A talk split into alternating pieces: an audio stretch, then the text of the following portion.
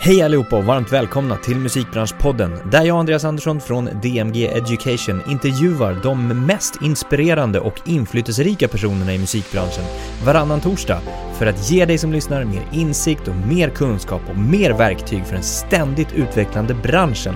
Att prata, att kommunicera och att förmedla budskap är ju något som är viktigt oavsett om du är artist eller kreatör, jobbar på ett bolag eller driver eget. Idag träffar jag retorikexperten Thomas Rimeika och pratar mer kring framgångsrik kommunikation i musikbranschen. Allt från hur man som artist kan förmedla budskap till hur man kan tänka inför en arbetsintervju till exempel. Thomas har bland annat utbildat anställda på Universal och Spotify och har en bred och lång erfarenhet, både kring retorik men även som artist. Välkomna till ett avsnitt fullproppat med användbara tips och lärdomar. Thomas Rimeika, Ja. varmt välkommen till Musikbranschpodden. Tack! Kul att ha dig här. Ja, det är jättekul. Jag har ju lyssnat på eh, många avsnitt tidigare och det är kul att få, få sitta här idag. Och vi ska prata mycket om hur man pratar, Ja, precis. kan man säga. Exakt. Bland göra. annat. Vi ska prata retorik och musik. Ja. Framgångsrik kommunikation kan vi sammanfatta det med kanske. Ja, det kan vi göra. Eh, retorik och kommunikation, förmedlande av budskap, och Mm. både i syfte som artist men Ja. också anställd på, på ett bolag till exempel. Ja, precis, precis. Riva Eh. murarna mellan, mellan lyssnaren och talaren. Riva Exakt. murarna mellan liksom den som står på scenen och den som lyssnar. Ja, Så man når fram. ja. låter bra. Och Mm. du är ju artist också. Ja, Så du har ju den erfarenheten också, vilket är bra att Precis. nämna. Precis, precis. Och, och eh, har ju varit det i många år. Eh, Allt började egentligen en, en aprilkväll för 20 år sedan i Säffle. Där jag är uppväxt. Eh, så var det en sån här eh, musiktävling, UKM, Ung Kultur Möts hette den. Och då eh, var jag jävligt nervös där, stod på scenen, det doftade liksom av damm och nervositet och så var det strålkastarljus i ögonen. Eh, och jag visste inte hur många det var i publiken, det kanske var så här eh, 400, för det brukar vara när medis är så fullt då. Eh, men så slog Filip, gitarristen, an ett C-dur-ackord bredvid mig, så här bara rang. Och då började publikens jubel stiga mot taket och mina två fingrar steg också mot taket där den där lördagskvällen. Jag var 16. Eh, och så kände jag, ja, det är det här jag ska hålla på med i livet. Jag ska riva murar mellan, mellan den som står på scen och de som lyssnar. Eh, och det, det sker ju både i musik, eh, ni vet, när, eller man varit på en livekonsert eh, sådär så, eller på en festival, då kan man ju få den här känslan av att alla är ett, att man är inspirerad, att alla liksom är Mm, ett och samma. verkligen. Eh, och det är samma sak i retorik. En riktigt bra talare kan ju också riva murarna mellan den som lyssnar och den som pratar och skapa den här känslan av inspiration och gemenskap. Mm. Eh, så det är mitt kall i livet, riva murar helt enkelt så. Härligt, det Eh. låter ju skitspännande. Ja, ja det är spännande för det är så mycket som liksom kan skilja oss människor åt på Mm. olika sätt. Och, men samtidigt finns det väldigt mycket som förenar. Mm. Och jag brinner ju för att hitta det här som förenar liksom och Mm, liksom nå fram med, med retorik eller med musik då. Men det som har fastnat hos mig Mm. när jag hör retorik, jag Ja. gick en retorikkurs i gymnasiet Mm. eh, för länge sedan då och eh, det som fastnade var att det första läraren sa på den första första lektionen Mm. det var använd aldrig utfyllnadsljud såsom ä, a, ö och så vidare. Oj då, det Mellan var ord. hårt sagt. Det var väldigt, väldigt hårt för Ja. det var väldigt sådär, okej, nu börjar retoriken här. Ja. Vad, vad tänker du kring det? Jag tänker att det var som sagt hårt sagt utav den här läraren för att det han börjar med är ett inte-budskap eh, som direkt begränsar. Mm. Han borde ju istället sagt något positivt. Nu ska ni få lära er hur ni får verktyg för att få andra att lyssna. Exakt. För det är det det handlar om. Ja. Retorik handlar om att få andra att lyssna på ett budskap. Eh, och det måste ju vara positivt vinklat så man får en lust Mm. till lärande tycker jag. Det är väldigt viktigt när jag utbildar, Ja. att det ska finnas en lust i rummet.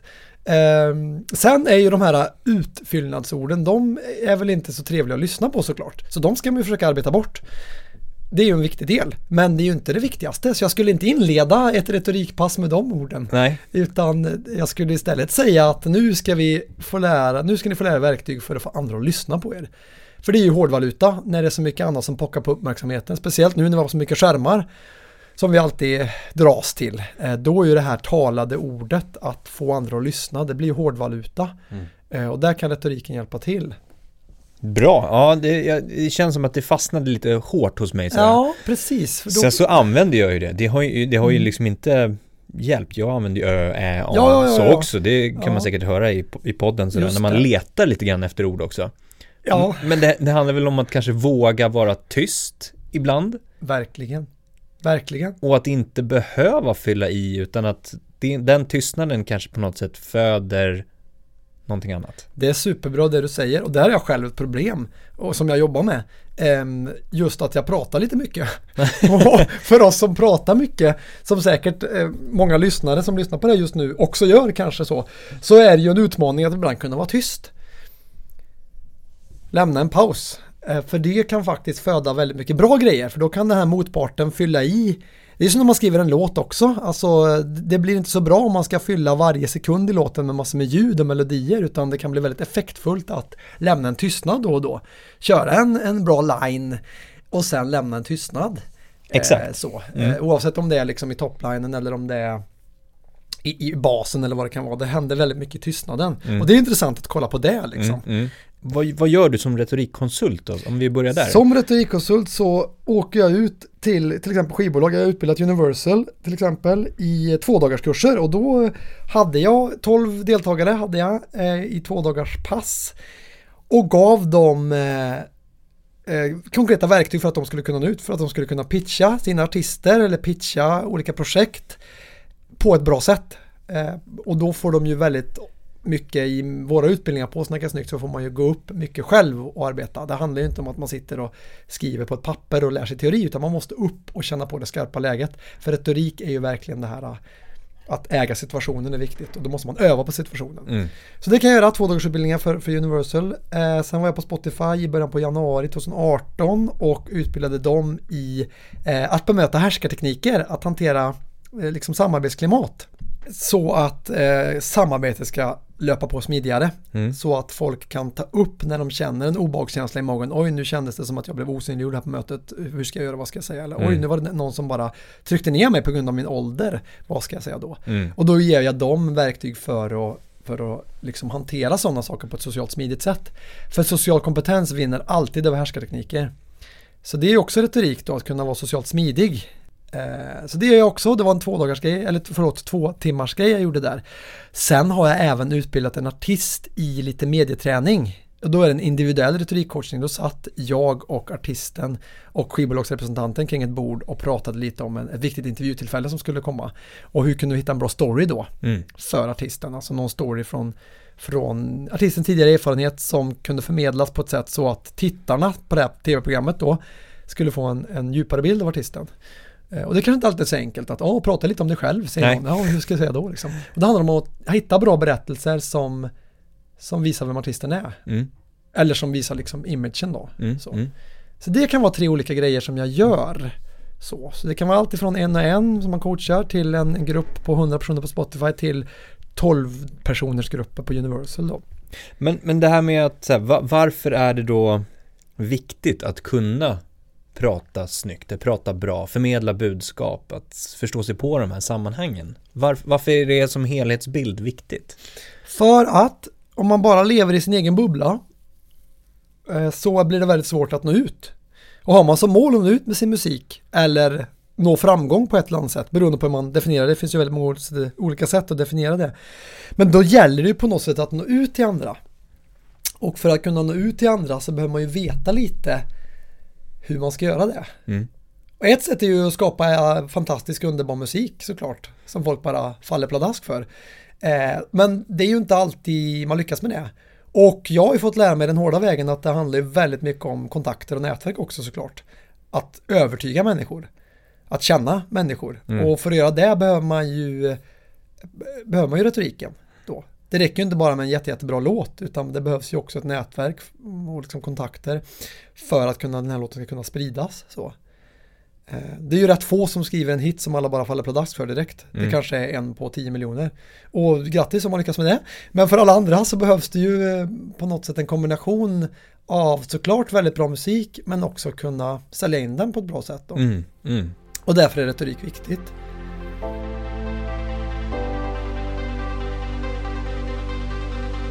Ska vi dyka in i själva ämnet då och prata Mm. lite grann om olika, olika former, olika situationer, olika förmedlanden, sociala kontexter och så vidare. Just det. Sådär, om, vi, om vi börjar med eh, businesspersonen som Ja. jobbar med musik på Mm. något sätt. Mm. Eh, personalmöten, Mm. pitchmöten, Mm. som du var inne på, att Just pitcha det, ett, det. projekt. Ehm, vad, vad är det viktigaste här liksom att, att få med sig? Eller har du något exempel Ja, på hur man kan tänka? Precis, det en vä- väldigt viktig grej det är att försöka lära känna mottagaren så mycket som möjligt. Och så är det all retorik, det handlar ju om att publikanpassa, alltså situationsanpassa kommunikationen. Mm. Och då behöver man ju se vem är det jag ska övertyga. Mm. Superviktigt. Och försöka, om man aldrig har träffat personen förut, då måste man ju googla eller ta reda på det på något sätt. Kanske prata med någon som känner personen och sånt där. För att veta lite vad den här personen för åsikter, för fördomar, för tankar. Eh, det är ju steg ett. Eh, För, alltså för att eh, kunna anpassa själva kommunikationen mm, ja, eller för precis. att anpassa budskapet? Eh, nej, anpassa kommunikationen skulle jag vilja säga. För oftast Ja. har man ju ett budskap. Det kan vara lyssna på min låt eller eh, börja arbeta med den här artisten. Eh, och det kanske är målet då. Mm. Men då måste man hitta vad är rätt väg för att få personen att bli övertygad. Och då är en väldigt viktig grej som jag fick lära mig av en amerikansk låtskrivare. Det är att inte se varje ögonblick som en do or die encounter. Och vad det betyder är att eh, varje ögonblick kan man istället se som en relationsbyggande grej. Så att man inte bara säger så här, ja, hej, eh, Thomas heter jag, eh, den här låten, den är jävligt bra, eh, signa oss. Mm. Eh, annars så, ja. Eh, Det handlar om att komma från det där lite do or die liksom. Och istället bygga en relation. Kanske Mm. skicka en låt det vore kul att få din feedback. Jag vet att du är grym, jag har sett vad du gjort tidigare. Eh, har du något tips på liksom, vad man kan ta det här vidare? Mm.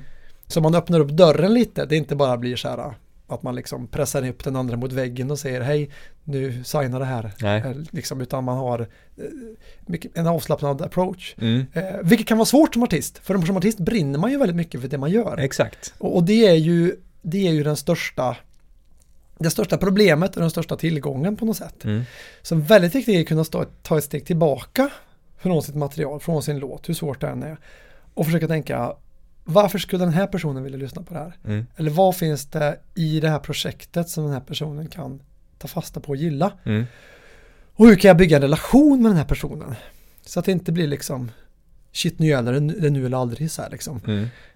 Det, komma bort från do or die och komma in lite mer i bygg relation och försök mottagaren passa liksom. Just det. Och det är skitsvårt. Min, en, en, en, en, en manager till ett tidigare band eh, som heter Jonas Curling som är en fantastisk människa. Han sa en gång till mig så här, Thomas, din största styrka och den största svaghet i den här branschen, det är din tjatighet, sa han. Jag bara, okej. Okay. de orden har jag tagit till mig och jag kämpar med det fortfarande för att just det är en fi- hårfin gräns mellan att tjata och att kunna vara framgångsrik i sin kommunikation. För Ja. det handlar ju om att påminna människor Ja. ständigt. Folk, musikbranschpersoner har ju tusen saker som pockar på deras uppmärksamhet. Och då gäller det ju att kunna framlägga grejer på ett bra sätt. Mm. Men det är klart de glömmer också, så man behöver ju påminna dem. Mm. Men en hårfin gräns där, att gå från att påminna till att bli tjatig. Mm. Och där har jag gått på många bommar genom åren, kan jag säga. så, att, eh, så det gäller ju att kunna kliva ett steg tillbaka från det här passionerade Mm. Och anpassa kommunikationen liksom. Så. Vår förläggare Mattias Wachtmeister på, på Native Publishing och BMG, eh, han har också sagt att artisten är ofta sin värsta, egen värsta fiende. Mm. Lite att artisten kanske har en väldigt tydlig vision och bara ja, det här är min bebis, det här är min diamant liksom.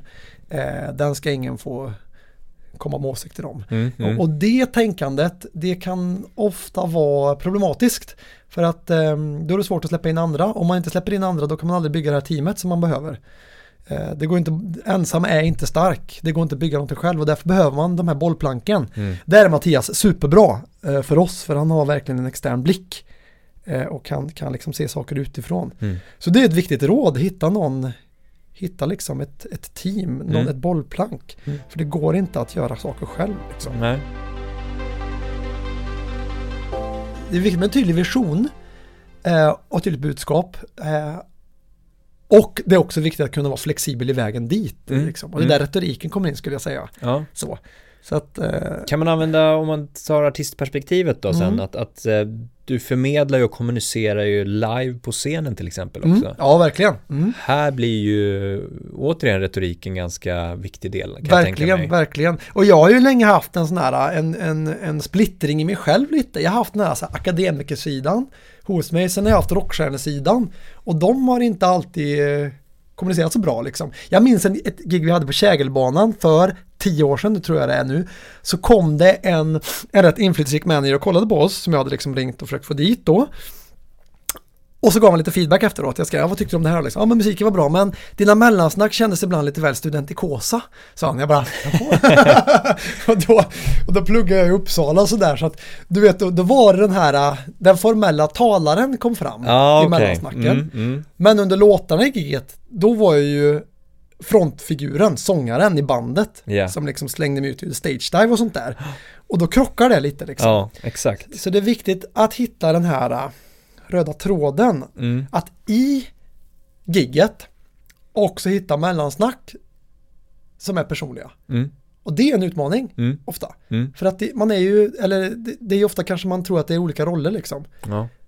Och där har jag fått arbeta mig fram till att, att hitta min, min värmländska personlighet i mellansnacken. Mm. Så att jag är den här passionerade konstnären även i mellansnacken och inte bara i musiken. Mm. Och det har jag kommit närmare nu. Men det krävde ju många år av liksom jobb liksom. Mm. För, att, för att ett gig är ju en helhet, det är ju inte bara mus musiken som talar utan mellansnacken pratar ju också Mm. väldigt mycket liksom. Ehm, Hur kan man, kan man öva på det innan? Alltså inte Ja. i en livesituation Ja, till exempel? det kan man om man göra. inte... och det ska man göra, i retorik så är det väldigt viktigt att förbereda sig. Ja. Det är till och med så, det kan låta paradoxalt för många som lyssnar här kanske, men att det handlar om att ju mer man förbereder sig, desto mer naturlig och spontan kan man vara när man väl står där. Ja. Eh, Men om man inte förbereder sig, om man inte kanske övar framför spegeln eller övar på vad man ska säga, då ökar risken för att det blir tunghäfta, en blackout, att man börjar babbla om massor med ovidkommande saker Ja. i det skarpa läget, för Ja. att nervositeten kommer liksom. ja, exakt. Men om man övar sig, då eh, minskar oftast nervositeten. Liksom. Ja. Om vi tar ett annat, eh, liksom, en annan situation då. Mm. Eh, kommunikation kollegor emellan. Just Man det. jobbar på ett företag. Det Mm. här med, som du sa, respekt och härskarteknik. Mm. Hur ska man tänka på hur man kommunicerar med kollegor till exempel? Ja, det tycker jag. Det är ju, eh, man väljer ju inte sina kollegor, utan, utan man ska jobba tillsammans.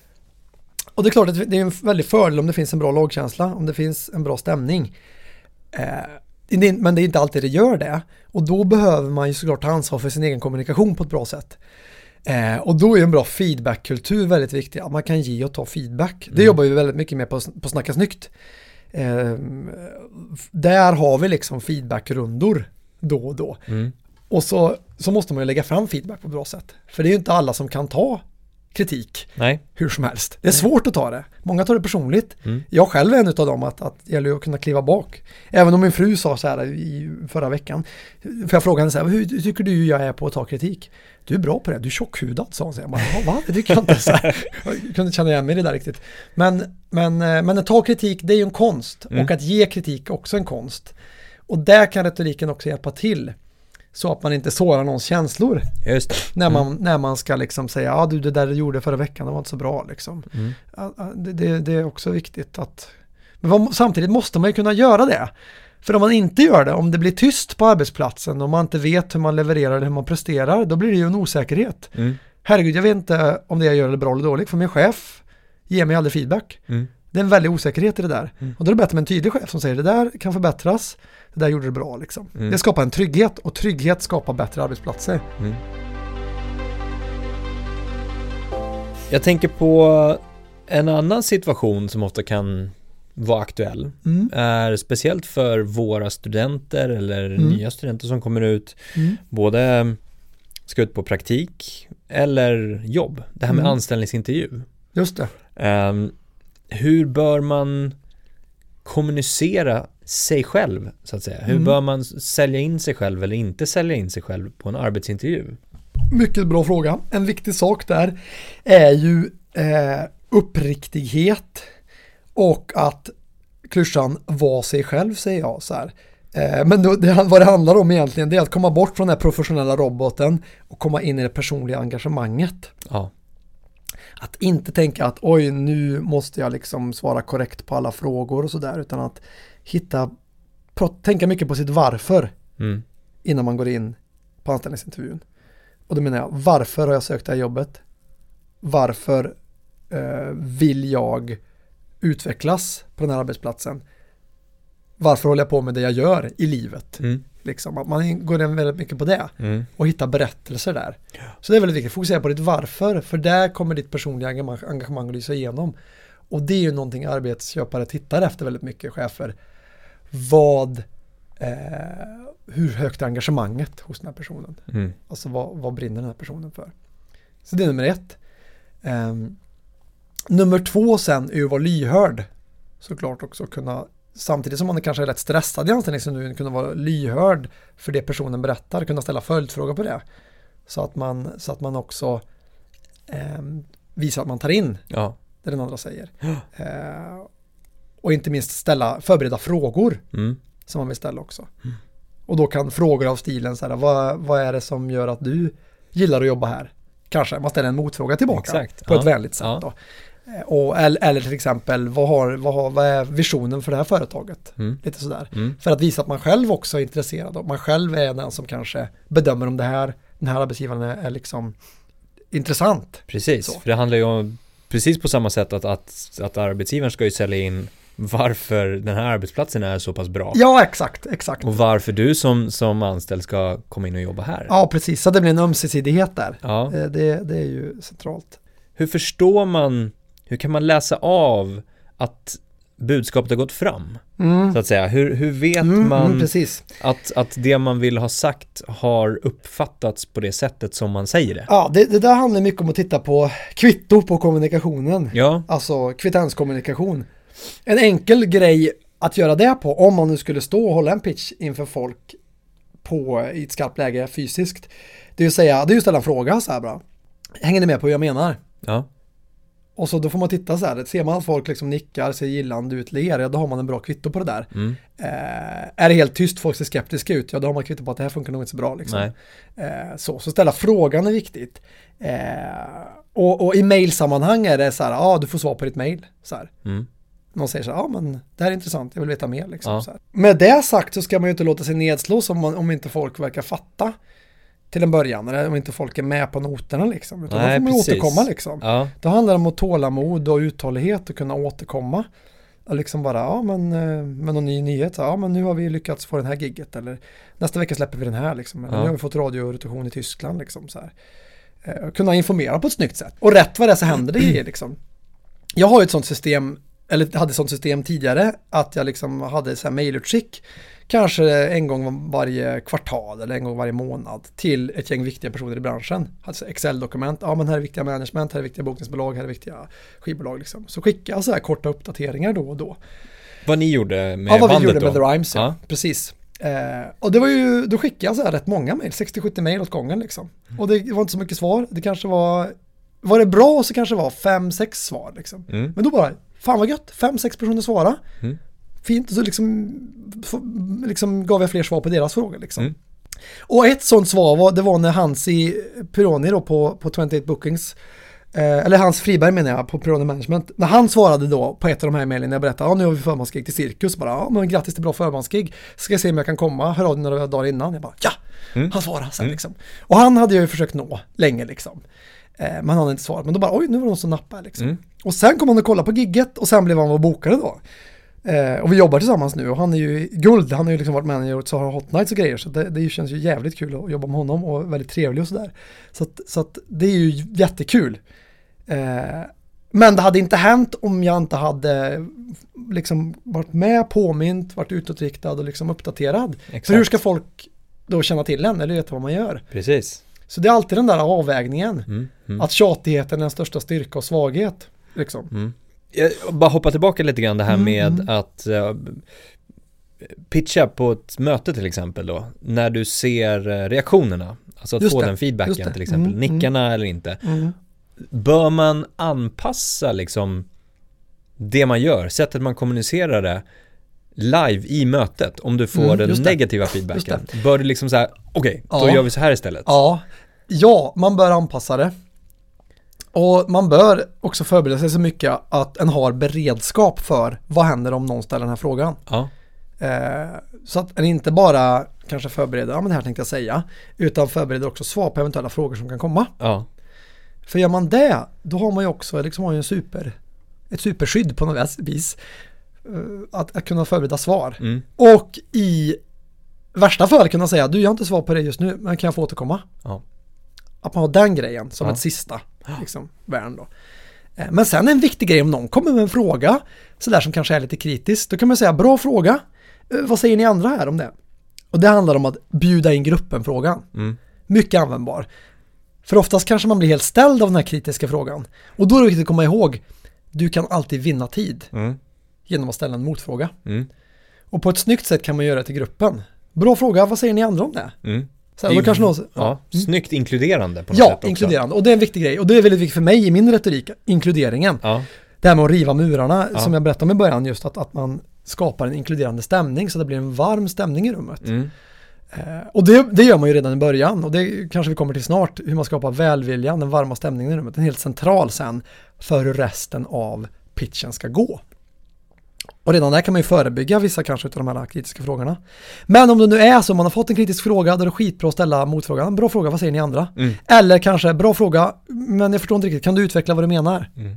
Precis, för att få ännu mer, Får man mer tid mm, och så får den andra prata lite mer också och kanske bli mer specifik i sin kritik. ja, Och det hjälper ju bara dig som står där, för då, kan du, då kanske du hittar ett bra svar på det. Så här. ja, Då kanske personen säger, ja men det låter bra det du säger, men varför skulle någon lyssna på det här 2020? Mm. Ja, oj, vad ska man svara då? Här. mm, mm. Ja, det är en väldigt bra fråga. Ehm, vad säger ni andra? Tycker någon annan här att eh, det jag sagt hittills varit eh, övertygande? Mm. Modig fråga, inte att man vågar Ja, ställa det. Men då kanske man har någon där som hjälper en. Ja, Liksom. ja. Det Eller kanske någon det som är superfan och bara verkligen ja, älskar ja, det. Ja, men jag tycker det här är bra liksom. Ja. Och då bara, oj, om den säger så, då har dynamiken i rummet förändrats helt. Ja, Liksom. ja. Eller om de säger, varför någon skulle lyssna på det här 2020? Då kan man säga, bra fråga, men hur menar du? Varför skulle någon inte lyssna på det här 2020? Ja, Kan man ställa då. Liksom. Ja. eller, vad, eller vad tänker du? Kan du vara mer specifik så här? ja, Eh, och sen om den framför sig kritiken, då kan man säga, ja men tack för frågan. Eh, men jag kan bara summera det jag sagt hittills, att eh, mina eh, provargument, mina bullet points för den här pitchen är 1, 2, 3. Eh, och det är det jag, det är det jag liksom vill framföra. Det kan också vara ett bra svar liksom. mm, Kanske inte det som liksom vinner hela gänget för din sak, men ändå något som visar att du, du står på dig. Liksom. ja, ja, precis. Eh, Bra. Det här med att, för, att ha en liksom bra kunskap och kompetens inom retorik, om man Mm. sammanfattar det med det, ger det också ett sätt att förstå andra människor, hur de kommunicerar? ja, precis. Till exempel om du träffar en eh, kollega, en chef Mm. eller en manager som är på ett visst sätt, Mm. kommunicerar på ett visst sätt. Ja, ja, ja. Ehm, kan du se igenom det med hjälp av kunskapen inom retorik då?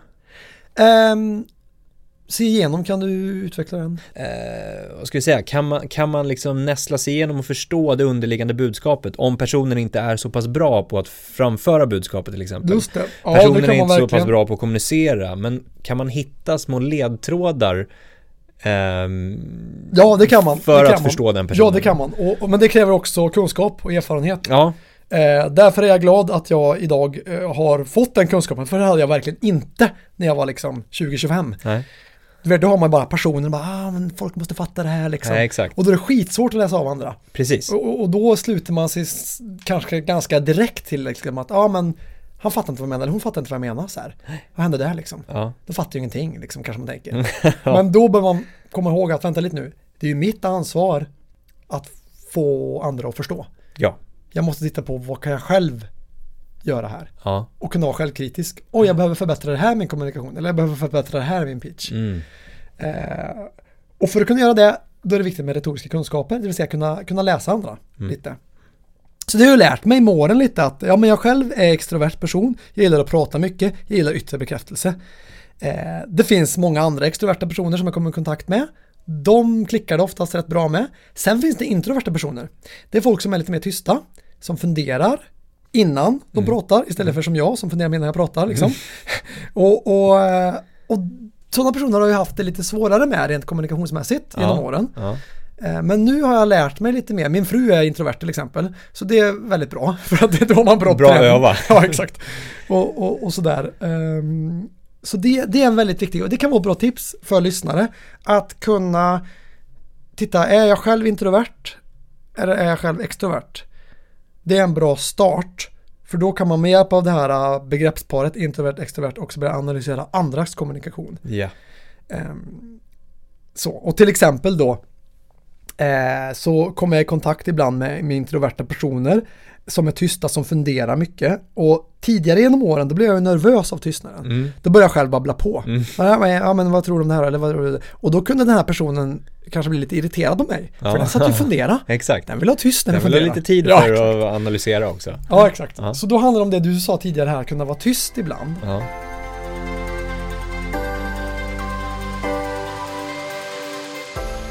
Har du exempel på artister som du tycker är helt fantastiska i sitt förmedlande av budskap?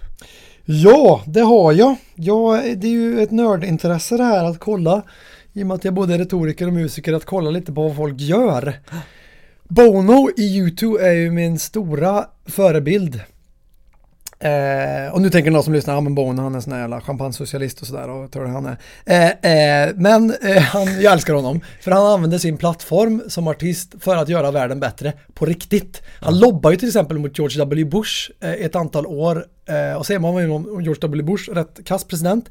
Men Bono lobbade för att man skulle avskriva skulder till, till utvecklingsländer i Afrika för att fattiga länder betalar pengar till rika länder. Och då fick de till att folk avskrev skulder till ett värde av flera miljoner dollar tror jag. Så att det han gör, Bono, det är ju inte bara liksom YouTube bra musik utan även använda sin makt som en av världens största artister till att göra gott för världen och det tycker jag är helt grymt Mm. retoriskt liksom. Och det ska, det ska han ha enorm cred för oavsett alla belackarna liksom så. Eh, och ett specifikt tal han höll, jag tror det var på eh, MTV eh, Europe Music Awards 93. Så inleder han ett tal så här. What a night! What a fantastic audience! And what an asshole you have for president! Säger han. För att det här var när, eh, kanske var 95, det här var när Jacques Chirac hade, de hade haft så här kärnvapen, provsprängning av kärnvapen på Mururoa-atollen i Stilla havet. Eh, och det tyckte ju Bono var jävligt kast. Mm. Och det väljer han att adressera när han har liksom världens öron eh, där och, och liksom pratar inför de här människorna. Så väljer han inte bara att säga liksom åh vad fantastiska alla är här och MTV är underbart utan även rikta politisk kritik i det där sammanhanget. mm. På ett retoriskt råsnyggt sätt. Mm. Eh, genom en anafor där, what a night, what a fantastic evening and what, a, what an asshole. Alltså en upprepning som gör att man kommer in i rytmen. Ja, det är därför musik är så fantastiskt. Att det river murarna mellan oss. Ja. Oavsett om man är, man är liksom svart, vit eller brun eller liksom funktionsvariationer, religionen, sexuella läggningen, alla de här eh, liksom diskrimineringsskiten som pågår i samhället, de rivs ju på en konsert, det vet man festivalen, alla bara är ett och samma i musiken. Och det är ju min, mitt kall, att, att vara en person som river murarna mellan människor, som skapar den här gemenskapen. Och jag har ju sett att det sker ju när vi spelar, liksom. Då ser man ju publikens öppna ansikten där i, i havet, att alla bara är mottagliga. Mm. Eh, och det är en helt underbar känsla. Det är därför jag älskar live, live eh, ögonblicket så mycket. Liksom. Och därför vi spelar mycket live, just för att eh, det är där det verkligen händer. Mm. Så. Mm. Dina tre tips till artister som vill pitcha sin musik Mm, till, ja men säg ett, ett management eller ett skivbolag, alltså att på något sätt pitcha sin musik. mm. Ett, om mottagaren, veta lite vilka är det man pratar med och kunna anpassa budskapet till dem, vad är viktigt för dem. Två, sprid välvilja, bekräfta och beröm den du pratar med. Säg vad du tycker den är bra på. Väldigt enkelt. Och Något vi ofta glömmer tyvärr också. Mm. Så det är skitviktigt. Och tre, trovärdigheten. Att kunna liksom belägga ditt budskap. Mm. Du är inte bara vem som helst, du har åstadkommit det här och det här och det här. Mm. Eller de här låtarna har åstadkommit det här och det här och det här. Liksom. Om vi går in på istället då, det kanske blir liknande tips, Mm, men, men om, man, mm. om man tittar i sammanhanget eh, businesspersonen, alltså Just det. den som är på andra sidan Ja. och kanske representerar en annan artist, ett Just det. annat projekt Ja. Som vill pitcha in det här projektet till en, ja men till exempel samarbetspartner, till en, eh, ja men ett skivbolag som vill pitcha in den till ett, ett brand eller Mm. ett, eh, en spellista eller vad det nu skulle kunna vara. Just det. Bör man tänka annorlunda här? Finns det Mm. liksom dina tre tips till dem? Ja, det är lite liknande. Jag skulle säga att nummer ett, göra research om mottagaren är fortfarande väldigt, väldigt viktig. Mm. Att helt enkelt kunna berätta eh, alltså kunna, kunna anpassa sig till det personen vill höra. Är det Spotify man pitchar mot, ja, då är det viktigt att känna till lite vilka kommunikationsregler de har eller vilka normer de har. Nummer ett, var inte tjatig, de får extremt mycket eh, folk som vill såklart att de ska komma in på spellistor. Så där är det viktigt att kunna, kunna känna till det så att man inte går in i den här, ah, nu ska jag ligga på som, som det vore ett gig vi ska ordna här i Stockholm nästa vecka Mm. eller du vet nästa månad. Liksom. Eh, utan anpassa och gör research eh, nummer ett så att, så att du vet vem det är du pratar med här och vad den har för värderingar om saker och ting och vad den gillar för musik. Eh, är det en en person som kanske är 50 plus som, som, som, som kanske varit med när liksom CD-skivan såldes i, i liksom miljonupplagor och varit med när de artisterna var stora, då kanske man ska kolla lite på det. Vilka artister jobbar den här personen med på 90-talet? Mm. Eh, eller kan jag googla mig fram till vad den här personen gillar för musik? Ja, då kanske man ska ta reda på den kunskapen och sen med den kunskapen eh, kunna skapa lite välvilja, bygga en personlig kontakt där genom att säga du, jag vet ju att du gillar dem, jag älskar dem också. Liksom, jag vet att du gillar eh, R.E.M. skitmycket, jag gillar dem med. Så här. Eller jag såg att du, du jobbat med den här personen, jag var på en konsert med dem. Mm. Någon sån där grej. Mm. Och det Mm. vet man kanske inte om man inte gjort research innan. Då går man Exakt. som ett liksom, vitt ark in i situationen. Ja. Och det ska man inte göra. Utan det är viktigt att för- förbereda sig där. Så man kan sprida välvilja i början. Ja. Som är också nummer, mitt tips nummer två här. Eh, vilket är samma tips som till artisten. Eh, att helt enkelt kunna berömma och bekräfta mottagaren tidigt. Mm. Förstå, visa att man förstår deras verklighet då. Ehm, och nummer tre, här har jag bytt ut trovärdigheten för den tänker jag att man kanske har med sig som eh, branschperson. Om man jobbar på Universal då har man ju trovärdighet i det. Mm. Liksom att ja, man jobbar för Universal, det finns ju en, en tyngd i det. Eller Sony eller, eller Luger eller Live Nation eller vilket bolag det nu är.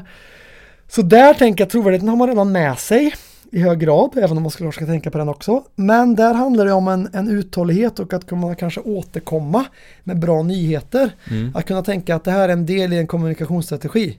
Nummer ett, ja vi har ett bra möte. Det var gött. Sen att man även kanske, ja men om en vecka då planerar jag att mejla den här personen. På fredag nästa vecka med det senaste nytt här.